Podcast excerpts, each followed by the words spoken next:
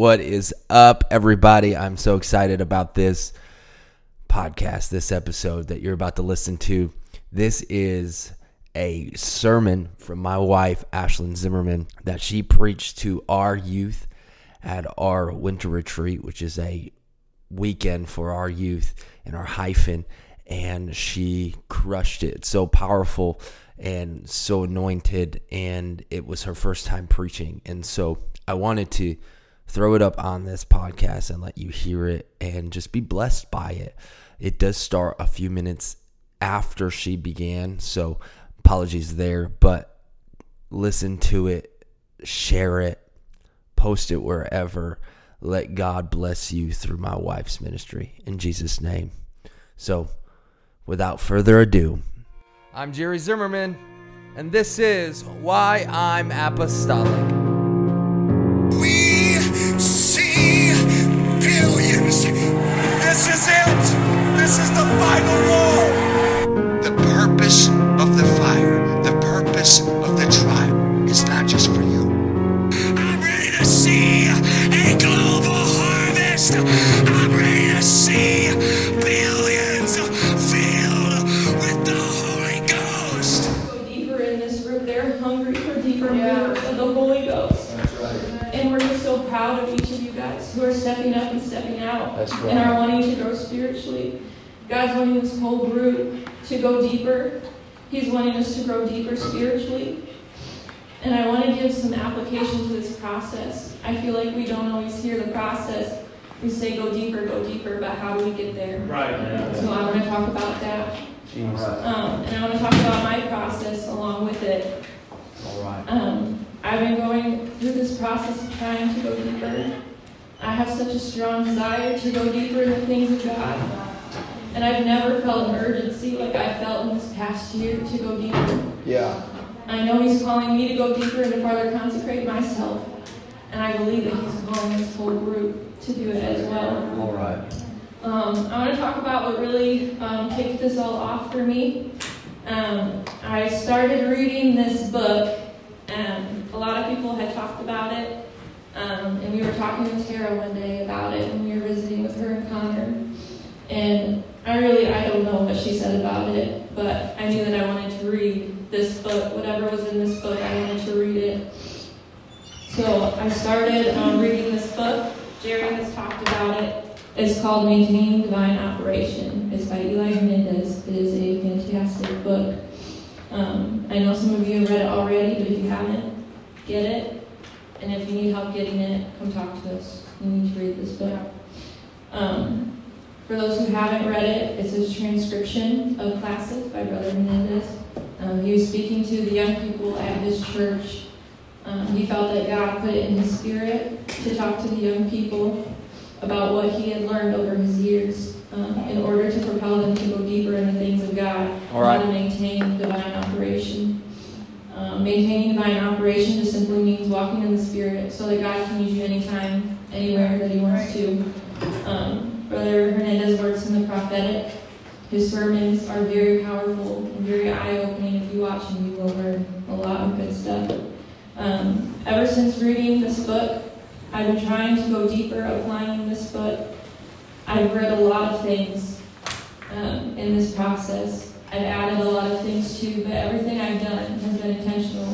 All right. It's been for the sole benefit of going deeper in the things of God. Yeah. Because I want to get closer to Him. Yeah. In this book, our soil, or our spirit, is referred to as our soil. And just like a plant that grows outside, it can't grow if its soil is contaminated. Yeah. If there's a toxin or a poison in that soil, it will not grow. And if it does grow, it's going to grow at a much slower rate, and it's never going to reach its full potential. Right. So just like a plant not being able to grow in the soil that is contaminated, we cannot grow. We cannot go deeper if our spirit is contaminated. If we're constantly inputting worldly things into us, we cannot grow. Yeah. Some things that contaminate our soil are the movies we watch, TV, music that doesn't glorify God, video games, swearing, social media, fornication, idolatry, and constantly being around people who do those things and speak those things and speak it in our spirit. All of these things contaminate our soil, and there's many more. Yeah. They prevent us from reaching our full potential in God's kingdom. Yeah. God has called us to do great things. Some things that He's called us to do may even seem scary. This is something that's scary to me. I never thought I'd be up here speaking in front of a group of people. But God has called me to do it, so here I am. Yeah. He's asked me to read things. He's asked me to do certain things, and I obey. Yeah. And that's why I'm here speaking to you guys. I'm not the only one, but God's calling to go deeper. That's right. He's calling this whole group to consecrate themselves. Right. We've seen this in our youth services. God is operating in our services.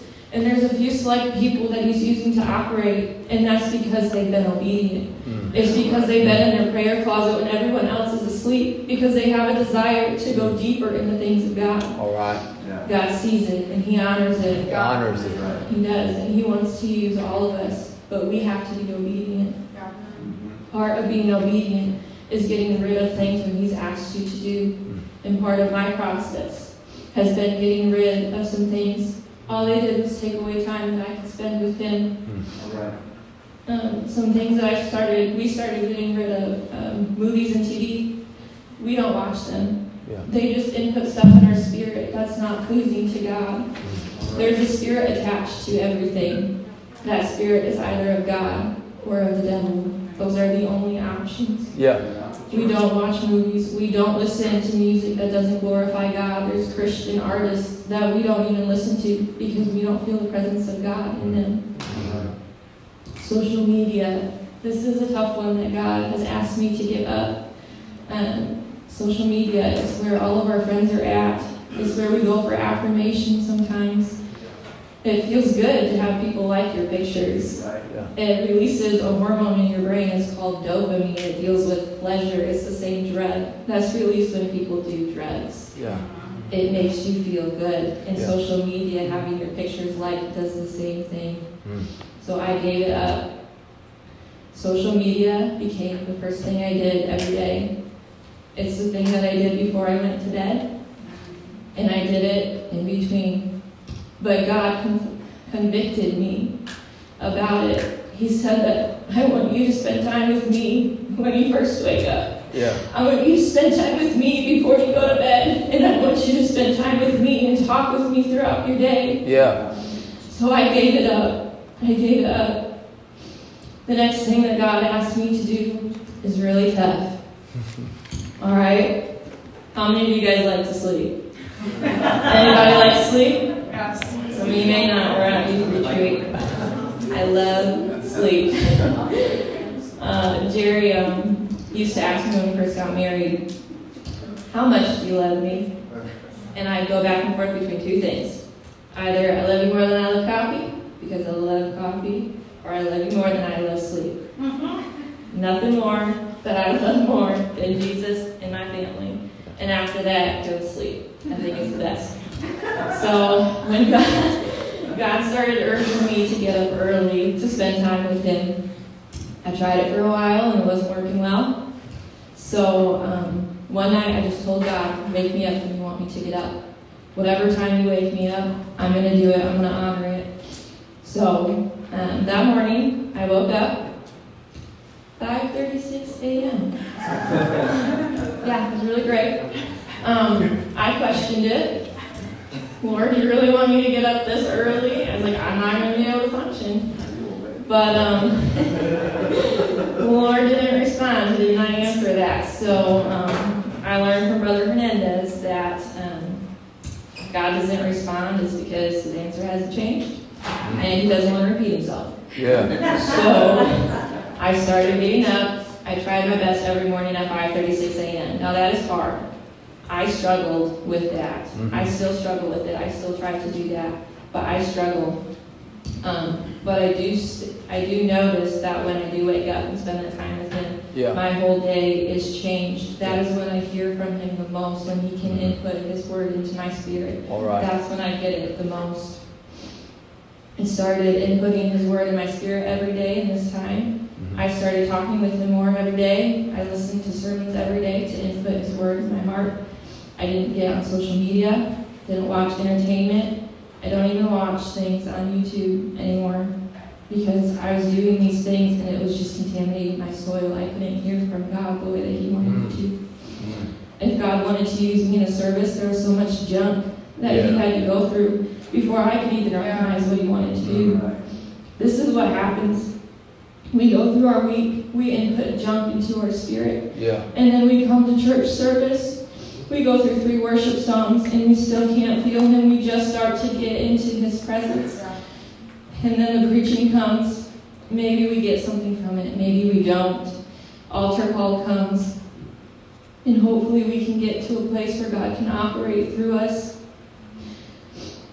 But I want to propose to you, what if we could get to a place where God could operate through us at any time, where he didn't have to wait through a whole service just so we could get a little taste of what he wants to do? What if we could rid the everyday junk so that we didn't have to work so hard to get through it? Every Sunday, every Wednesday, every Saturday.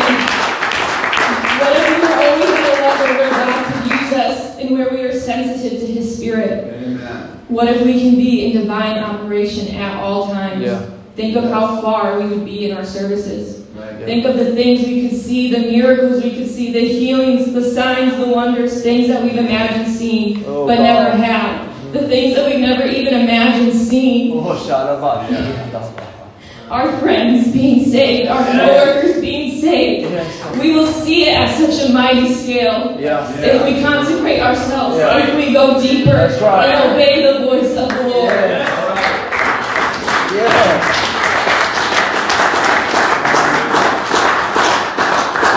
Oh, my God. Once we begin to rid the ungodly things from our lives and begin inputting godly things, because we have to replace it with something, we have to replace it with godly things, then we will begin to experience operations of the Holy Ghost like we never have before. I believe that so strongly. A new sense of urgency will be activated in your spirit. God will begin to operate through you in ways that he never has before. That's right. He'll begin with small things to see how you respond. And once he knows he can trust you with those small things, he'll know he can trust you with bigger things. That's right. Jerry said it recently. First comes rain, then comes growth, then comes harvest.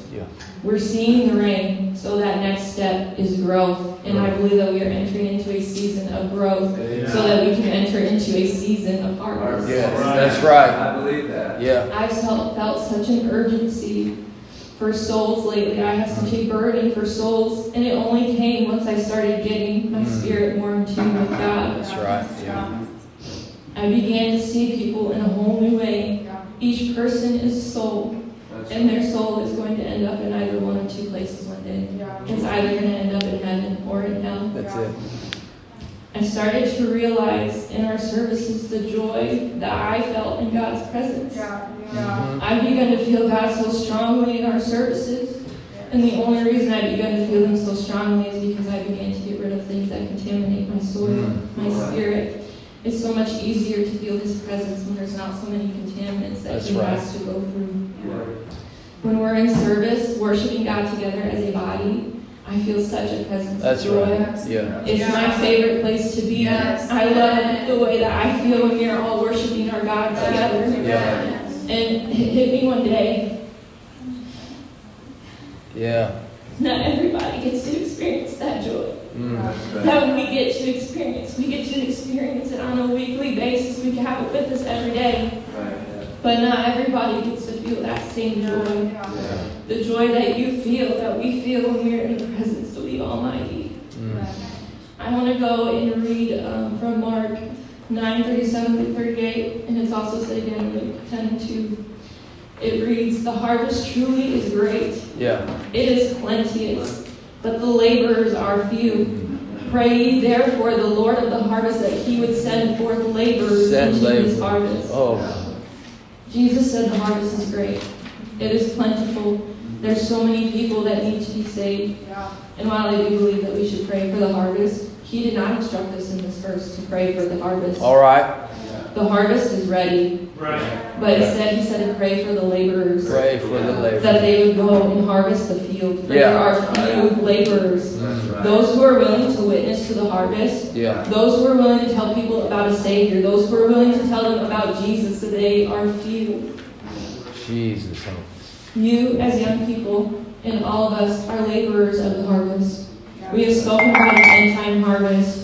an end-time revival, but it's not going to happen without us. That's right. We are the laborers. It's not going to happen without the laborers going out and working the harvest field, without us going out and sharing the love of Jesus with people, with our friends, our coworkers, and people we meet randomly. I don't know if you guys know this or not, but there's not a lot of joy in this world, like I spoke about. Suicide rates are higher than they've ever been.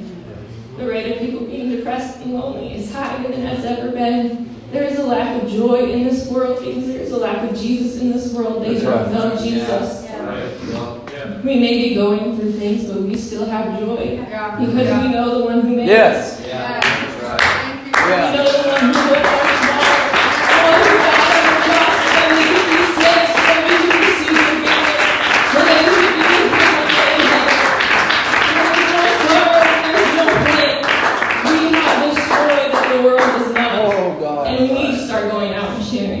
Right. I've noticed through conversation that there's a lot of you who don't like going to school. I know Jerry hated going to school. I didn't like going to school. You want to know why we don't like going to school? Because we're not making it about souls. It's not about souls. It's just about doing what we have to do to get through the day. We want to stay under the radar, and we hope that nobody talks to us about why we look a certain way, or why we talk or talk a certain way. That was me. I don't know if that's any of you, but that was me. Some of us look and act one way at church and another outside of church. That way we don't get stares. We don't get the uncomfortable questions. Why we wear skirts. Why we wear modest clothing. Why we don't swear. Why we don't go to parties. The list goes on. But how else will they know? How will they know? How else will they know that we have something different? We have something that they don't.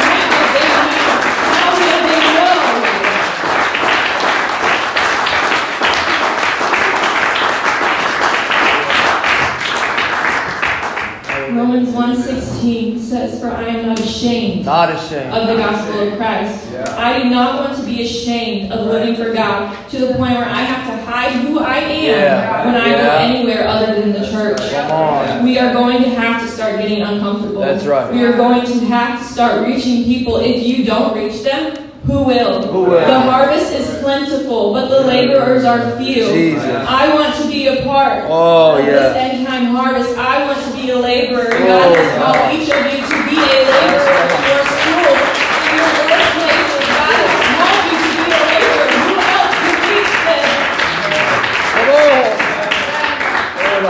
to be a laborer. Who else can teach them? I want to talk about a youth service that we had about a month ago. We didn't have many people there. We didn't have any preaching that night. We had worship, and we had altar call, and Jerry gave direction for everyone to place their phones on the altar, to sacrifice them and use them for advancing God's kingdom, rather than using them for things that will hold us back spiritually, things that will contaminate our soil. Our phones can be a weapon, but they can also be our destruction. I believe that there is a spiritual door open at that service, and those who laid their phones down on the altar and sacrificed and meant it. I believe they walked through that door that night. On the other side of that door was a deeper level of consecration. With that comes the potential for deeper moves of the Holy Ghost. God is looking for young people who are going to give up some worldly things and some ungodly things for the sake of going deeper and maintaining divine operation. To be ready and available at any time to do what the Spirit tells you, whether it be to participate in tongues and interpretation or pray for your friends at school. God is calling us to go deeper so that we can reach this world. Will you listen? Will you obey? Will you reach your friends? Will you reach your family? Will you let go of some things so that we can see things that we've never seen before? Will you let go of some things so that God can operate through you? Will you spend time with Him at the beginning of your day? Will you pray, God, make me a vessel so that you can use me? Will you seek Him even when those around you are not? Will you put down the video game controller when God nudges you to intercede for somebody?